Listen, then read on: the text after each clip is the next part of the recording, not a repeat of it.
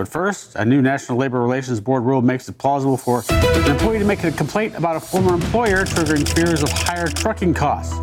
John Gallagher is here to break it down for us. John, thanks so much for taking the time to join us here. This is a, obviously an interesting ruling. Is now you can make complaints about former employers. Can you break it down for us? Yeah, actually, uh, actually, goes. It's more more about uh, uh, current employers. Um, well, sure, yes. Yeah, yeah, yeah. So basically, this um, new NLRB standard um, it's called it determines now uh, what, what, what they call joint employer status. So so it, you know it can open up to some potential um, you know new operational and um, liability costs for carriers because under this new standard, um, a company can be considered a joint employer um, over the employees of another company if they had this of a, any kind of a contractual uh, a specific or a, a, contractual relationship that has um, where there's control over seven specific, um, what the NLRB is is calling uh, seven seven um, essential terms and conditions. So the seven that they laid out in this new rule are uh, w- wages and benefits, uh, hours of work and scheduling, assignment of duties, supervision of performing those duties, um, work rules governing the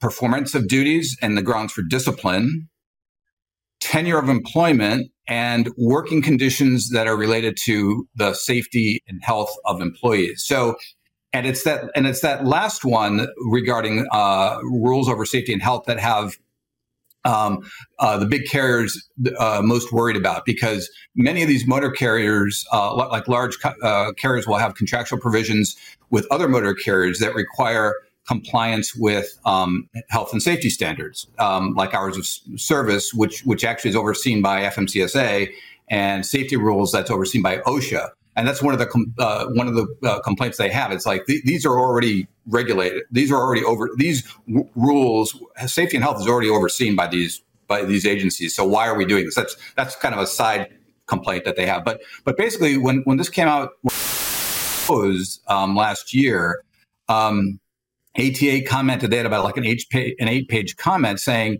you know, this new standard will mean potential, you know, wholesale wholesale review of the contracts that they have with other carriers because there's this new risk associated um, when you're now deemed to be the employer of another company's employees. So, you know, especially where, where, there's no ability to control these employees. So, I asked the ATA to comment on the on the final rule that came out yesterday, and they just they gave me just a short statement.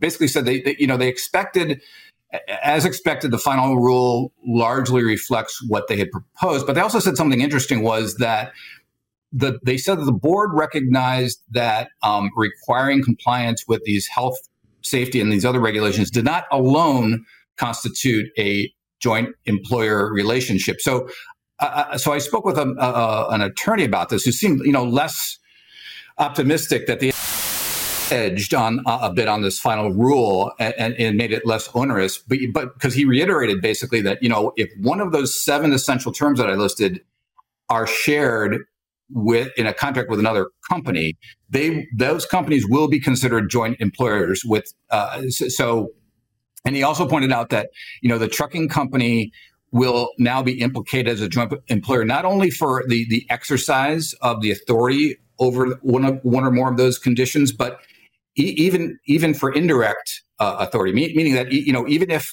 the they technically have authority over any of those conditions, but don't but don't use the authority, it still doesn't mean that they are not going to be considered a joint employer under this new NLB standard. So so basically, so what all this means is that you know carrier, as I understand it, you know if a carrier has a contractual relationship, say with a, a fleet operator that provides, like, say, supplemental capacity during, you know, dur- during the or something like that, and and someone in that other company has a work rule or a safety complaint against against their company, the the, the trucking company that's been that's contracting with that that fleet operator can also be held liable now if that employee files a complaint with, with that other uh, other company, even though he's not a, technically a, a, an employee of, of the carrier. And so that's why the ATA said in their you know their initial comments that they'll now have to rethink these contracts and you know whether they stay in them or change the terms or um, or whatever. And, and you know, and the, the, rule just came out, so it's, it's, it's like it's like a 200 page rule. So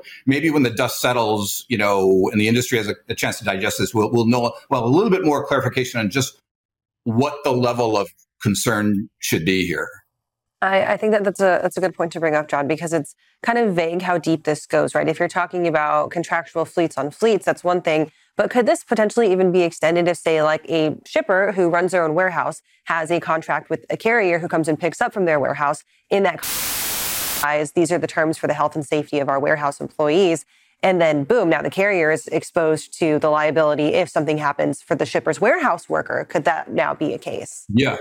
Yeah, no, that's a great point because I, I believe that's true. So it, doesn't because the NLR, NLRB's rule. I mean, I just talked about how it affects trucking, but the rule is about com- joint employers of two companies or, or, or, more than two companies. So, like you said, so it could be, uh, you know, a carrier has a, a, relationship with a shipper or a warehouse, um, and you know, warehouse uh, warehouses um, and shippers can can be unionized, and they might have a they so you're right. So they could be liable there, and that sort of brings up the whole u- union aspect of this too. Like if if those if those companies, a warehouse or a shipper or, or, or the fleet operators I, I, mentioned, if they're if they're unionized now, the the the the, the trucking company now is would now be at the bargaining table, but potentially um, not not to bargain that they would be a union, but to to now have to have to hash out the like what, what the terms of some of these work rules are and whether they're going to decide to be with with you know sign, sign on to those and if and if they do that you know again that that brings up all these extra costs that they never had to deal with before John, is there any sort of conclusion as to the de- the definition of relationship? In other words, you say oh, you have to have, a, have to have a relationship between one and the other, like the, the example that Kaylee brought up.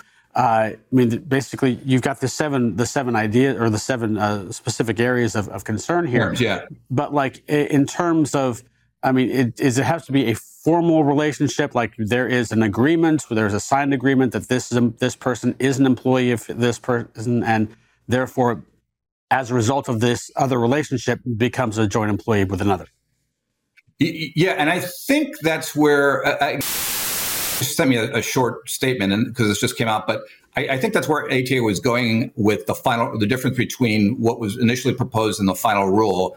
Um, I read through, I tried to read through most of that final rule too yesterday, um, and I did see where ATA was saying, you know, it doesn't where where the formality of the contracts might come into place and how that how they're overseen, and so I, maybe that's what where ATA was was was going with the fact that they the NLRB relented a bit or um, you know, clarified it, that it's not this. It, it, it, it, it can be less of a, of a strict relationship.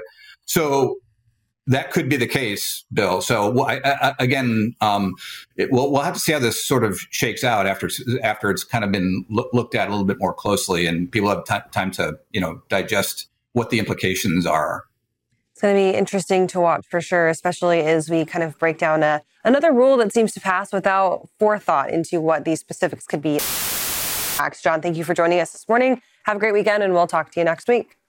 Sounds good. Thanks, you guys. All right, let's move over to the wall with our first carrier update of the morning.